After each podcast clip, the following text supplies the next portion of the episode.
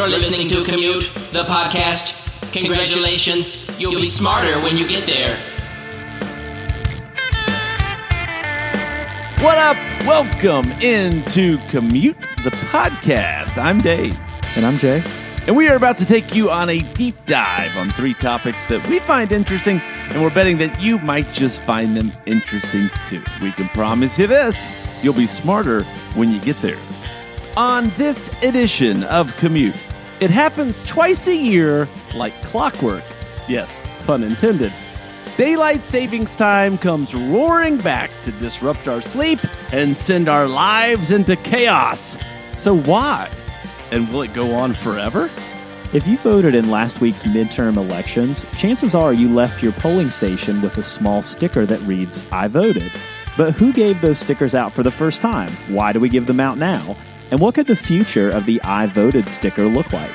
And finally, we'll revisit a segment from the Commute Archives with a new update at the end. Wouldn't it be great if you could gamble and never lose? Well, Houston furniture mogul Jim Mattress Mac McIngvale may have just figured it out. All of that on this edition of Commute. Let's get it. Jay, a few weeks ago, something happened. And Jay, this is the rare event that happens to all of us at the same time. And it's also the even more rare event that all of us can kind of agree with each other that we don't really like. Any idea what I'm talking about? Well, yeah, I mean, we do talk about our segments at the beginning, so I know that you're talking about daylight savings time. You see, that here's the that's the magic of podcasting, though, is you're supposed to pretend you don't know. Oh, oh no! Please tell me what's what are we talking about? Well, today, Jay? I'm talking about the fallback of daylight savings time. Jay, quickly, your thoughts on daylight savings time in general. Uh, you know, I think I pretty much echo what everyone in America believes. I don't have a hot take on daylight savings time. Um, I'm falling right in line. It's annoying, and uh, you know, it's the joke is that everybody's always like, "Oh man, it gets dark early now, doesn't it?" But like, I'm like that guy. You know, I'm saying that to everybody all the time. It's like your first day back at work. You're like, you know what, Jim? Dark when I leave the house and dark when I get back. Yeah, it's like I think that joke's funny that we point out that people do that like at work, but I also just do it. Well, Jay, even if you don't think it should be abolished, most people do agree with you and I that it is annoying. Jay, twice a year we go to bed just a little bit stressed because we're counting on our smartphones to either jump ahead an hour or fall back an hour and keep us in line with the rest of the people in our lives. We show up to meetings at the wrong time. We miss breakfast. We miss church. We have our kids get up in the middle of the night, and overall, we struggle for the few days after the time change as our bodies try to make sense of the bizarre disruption. Jay, from an outside perspective, this mass changing of our clocks is kind of insane. To put it simply, it interrupts all of our lives at once, so we collectively groan. So today, my friend, we ask, why do we do it? Well, there is a popular idea out there that none other than Benjamin Franklin himself started daylight savings time. And Jay, it's basically half true. In 1784, Ben Franklin wrote a sarcastic letter to the editor of the Journal of Paris about waking up earlier than usual one morning and realizing that the sun was already up. Franklin felt that society had been wasting the day missing all this sunlight. Franklin J. suggested that the government should use tax incentives to get people to wake up earlier, hoping that it would ultimately save money on the use of candles back in the late 1700s. But Jay, daylight savings time probably more accurately belongs to a guy named William Willett. You see, in 1907, old Bill Willett wrote a pamphlet titled The Waste of Daylight that played into the actual decision, believe it or not. Willett was an early riser and a frequent golfer, which led him to propose two yearly time changes, one in the spring and one in the fall, to take advantage of the daylight. And Jay Willett's actual proposal was extremely complicated. It called for a series of 20 minute time changes stretching over a four week period. Imagine trying to keep up with that. But Jay, while Willett never saw the time change happen during his lifetime, The UK did institute something called the Summertime Act in 1916 for the purpose of conserving coal for the war effort, and Jay, slowly the idea spread to where we are now. In 2022, it is estimated by Mental Floss that one eighth of the world's population, or about 1 billion people, are faced with the two time changes each year. The spring one is used to extend the daylight hours in the evening, and the fall one, where we fall out of daylight savings time, is used to extend the light in the morning. And as I said in the open, in America, we really don't love it. About 60% of Americans favor a permanent change to daylight savings time, meaning more light at night. But to be honest, there is no right answer. The benefits of the time change in the early days during the war were real, including major reductions in the use of electricity. And increased light in the mornings, Jay, is also thought to be helpful for school kids who need to catch the bus. And there's even some data around crime to support both the spring ahead and the fall back, believe it or not, the rise and fall of crime, depending on the time of year. But regardless of how you feel about it, I think the downside of the fall, Jay, is kind of easy to see. Seasonal depression rises in the fall and winter with less light at night. And sometimes, like we joked in the open, we really do go to work in the dark and then return home in the dark. So, Jay, in the end, will we ever see this forced change go away? Maybe, but probably not. Recent bills have actually been debated in the U.S. Senate over a permanent change, but while we all agree we don't love doing it, we don't agree on whether we should be an hour ahead or an hour behind. And isn't that just a perfect description of this beautiful country we call home in the U.S.? And a, a political party is really missing an opportunity here, though. I mean, if you're the political party in charge and you push this through and end uh, the the fallback, like you'll be elected forever. You would think that, though. So you go back to that 60% of Americans hate it. The other 40% don't want it to be a, a, a the daylight savings time in the spring. So, like for example, in Florida, it's light at night really all year. So Well, they don't know, care. They'd rather not 40% have of it. people are entitled to their wrong opinion. That's fine. This is America.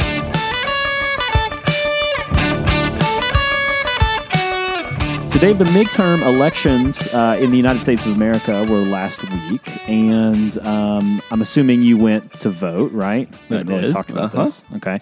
Uh, did you get one of the I voted stickers at your polling place? I did, and it fell off before I even left the parking lot. Oh, so I've got a real issue with it because then, so at, at work, I work with people who we all work at the same place in person, but we're we live in different states. Other states much better voting stickers than ours. So, like for example, the Ohio voting sticker, extremely high quality. That sucker, I bet you, doesn't come off. Yeah, I mean, you had no real tangible proof that you voted. Like, you couldn't really even show Exactly. anybody. Yeah, it, the person who gave it to me is the only person who knows.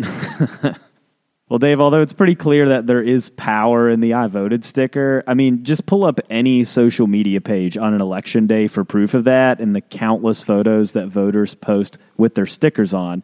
What is not really clear is how the famous stickers really came to be. So, Dave, to find the earliest mention of an I voted sticker, we actually have to go all the way back to October 27th, 1950, in an article for the Miami Herald that made note of how efforts were being made to encourage local citizens to vote for a $6 million bond that would expand a local hospital. The article encourages businesses to give their employees time off to vote, but also goes on to mention that stickers reading, I have voted, would be given out at local polls to serve as a reminder for others to go cast their vote. Throughout the 1950s, 60s, and 70s, these sorts of reports became more common. According to Mental Floss in 1985, the Phoenix Board of Realtors organized the distribution of stickers that read, I voted today, throughout Phoenix and Maricopa counties in Arizona because of a bond issue that would have allowed for the expansion of the freeway system, thus increasing property values in the area. The Board of Realtors hoped that the stickers would serve as a reminder for voters to increase voter turnout in that area. Today, Dave, you'd be more hard pressed to find a precinct that doesn't give out the stickers than to find one that does. The stickers cost local governments an estimated one cent per sticker to produce and distribute. So ultimately, local governments see it as an inexpensive but very effective way to increase their local voter turnout. Especially in our age of social media, the sticker can serve as sort of a social capital, a tangible piece of proof that a voter went to the polls, one that encourages or at least reminds others through social media to complete their civic duty. The stickers sort of take us back in time a little to a time when elections were more celebratory occasions where communities would gather together. Eric Liu, in a 2015 article for The Atlantic, for example, cites how local communities would throw parades and hold festivals and bonfires on election days to encourage turnout.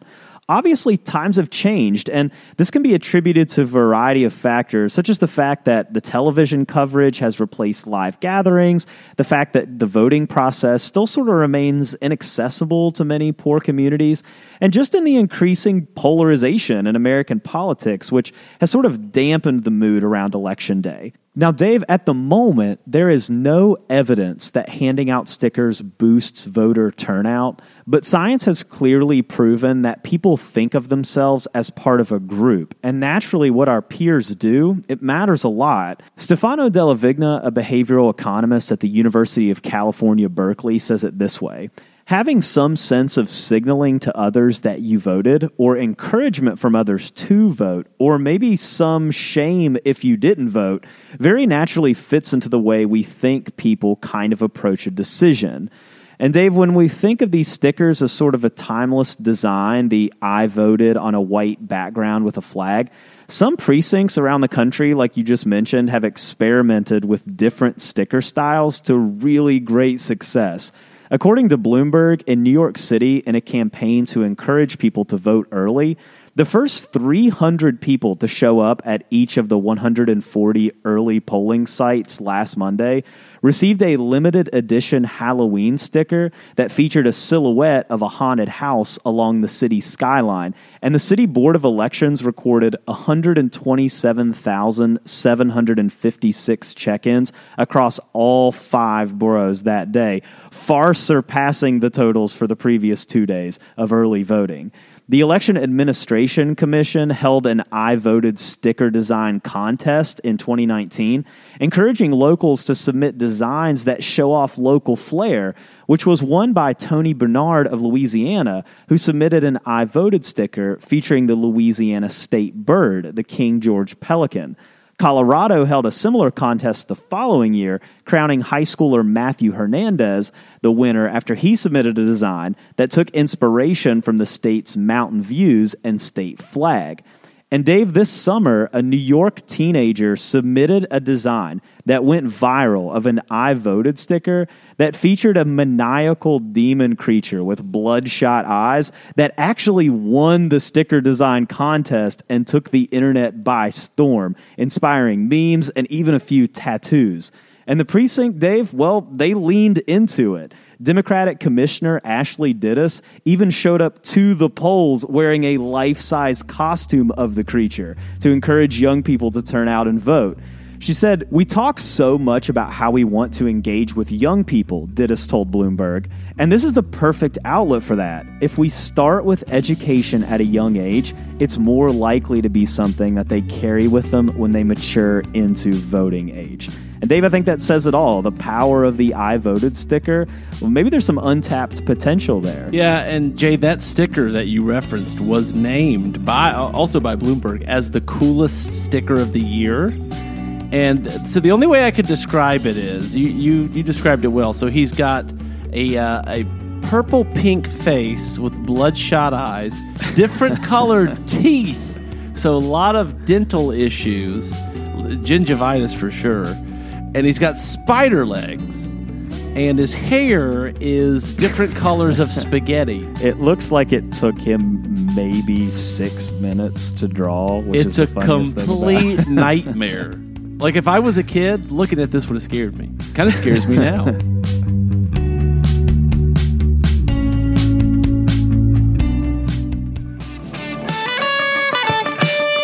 Okay, Jay, th- there are scenes or memories in our lives that we think about fairly often.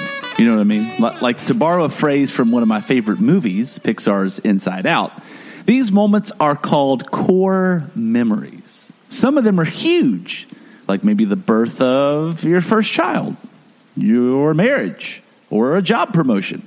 Others are kind of weird, like this one that I'm about to share. Jay, one of my core memories actually happened in a casino, believe it or not, which is really funny on its own without any context. But it's especially funny if you know me because I don't like to gamble. I have a lot of friends that have actually been sucked into the allure of sports betting now that it's so easy to do on apps. Thankfully, they all keep it responsible, though, so they don't lose their homes. But I'm just not into it. I, I've never really liked to throw my money away. I can understand the thrill of it, though. I, I mean, I do love fantasy football, but still. Anyway, my core memory, Jay, is that I went to a local mid sized casino a few years ago to actually just eat at the buffet restaurant there with a friend, believe it or not. Well, while we were there, I happened to notice a sweet little old lady pull out a wad of cash and just feed the slot machine 20 after 20 after 20, like the machine had a hunger that could never be satisfied. Jay, it made me physically ill to watch this little sweet lady throw her money away. And now she's become the sweet old face of gambling for me. It's a core memory, her doing that.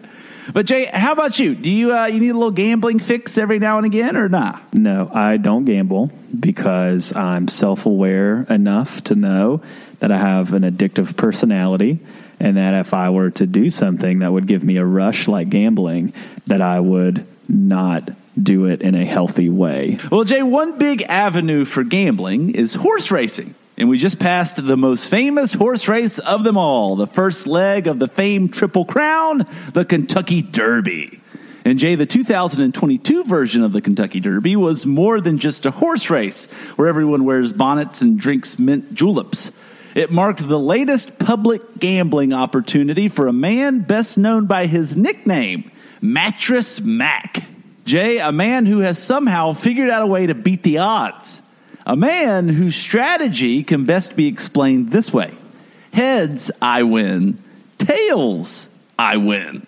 Jay, in case you or our audience has never heard of him, furniture mogul Jim Mattress Mac McIngvale, who owns a small chain of Houston, Texas based furniture stores named Gallery Furniture, has made a name for himself through the years by placing clickbaitish, outlandish, headline grabbing wagers that, believe it or not, are not made in the hopes of achieving gambling glory. No, no, no. Instead, Mac places bets as a form of viral advertising, with his bets serving as hedges against a big sales promotion in his stores. During major sporting events like the Kentucky Derby, the Super Bowl, the World Series, or the NCAA March Madness basketball tournament, Mac will place a humongous bet on one team, typically a team that's somewhat close to Houston if he can, and offer his customers a full refund on their furniture purchase if he wins.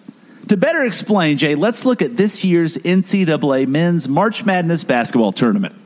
So Mac placed a $5.5 million bet on the Kansas Jayhawks to cut down the nets and ran a promotion in his stores that would refund all customers who spent $3,000 or more during a certain time period on select types of furniture and mattresses.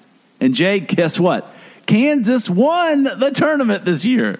Customers lined up at the store the next day to collect their refunds, some for up to $40,000. I've always heard about his promotions on the news, but I never needed furniture until now. Robert Cruz, who now has a house full of new free furniture, told Forbes. When I heard the score, I said, wow, this is cool. Jay, and it works.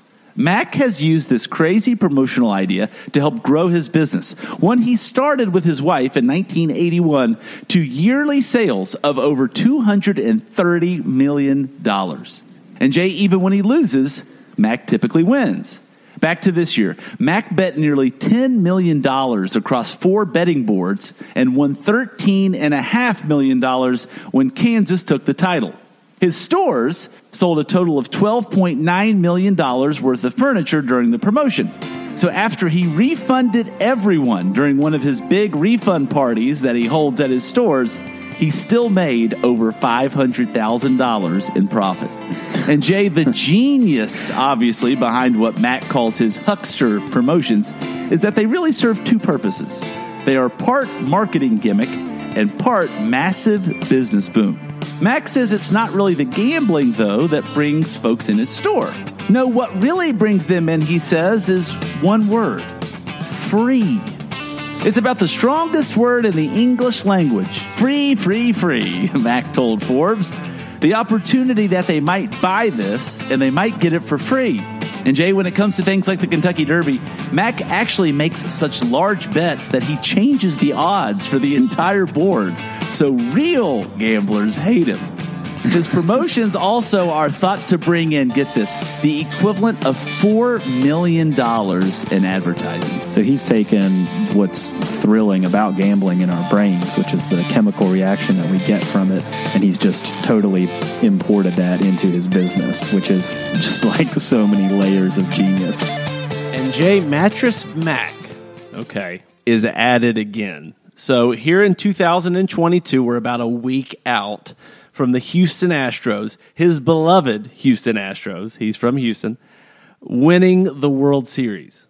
Okay, so Mac put $10 million down on the Astros and got a record breaking $75 million payout when they won the World Series. And as we said in the previous story, so when he makes these bets, he typically places multiple bets with different companies equaling, e- equaling that total amount. So he, he placed two individually big bets with Caesars and Penn Entertainment, okay, to total that $75 million payout. The people behind the scenes, okay, so the CEOs of Penn and Caesars, when they saw this bet come through from Mattress Mac, they at least had their antennas go up that we might be in trouble. So, just listen to this. So this is from the Caesars CEO Tom Reeg from an earnings call with shareholders at the beginning of November 2022. I think most of you are aware we've got a fairly high profile liability out there with the Astros, said Reeg. So that will be a swing factor in whether or not our fourth quarter is actually positive. so he shifts One their man. earnings. Just one such guy power. shifts their earnings that much. And and now, so keep in mind because once again, remember this is all part of a business plan for him. So for his part, he now has to pay back all of the customers who took advantage of this year's promotion. So those who spent three thousand dollars or more at his store get their purchase for free. Now that the Astros won. So man, we should have gone in there and got some California King stuff, It man. right in the face. It just really let him have it. And that's it. Thanks for listening. Don't forget to rate, subscribe, and review Commute on Apple Podcasts, Spotify, or your favorite podcast network. We're on social. Check us out on Facebook, Twitter, and Instagram. And you can always say what up at our website, commutethepodcast.com. Music for Commute is provided by my main man, Jason Salmons. For Jason, and I'm Dave Traub. We'll see you next week.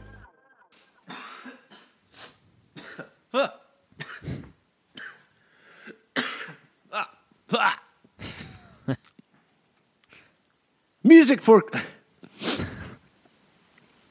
Cut that. You almost dying in the middle of talking. You might have to cut it.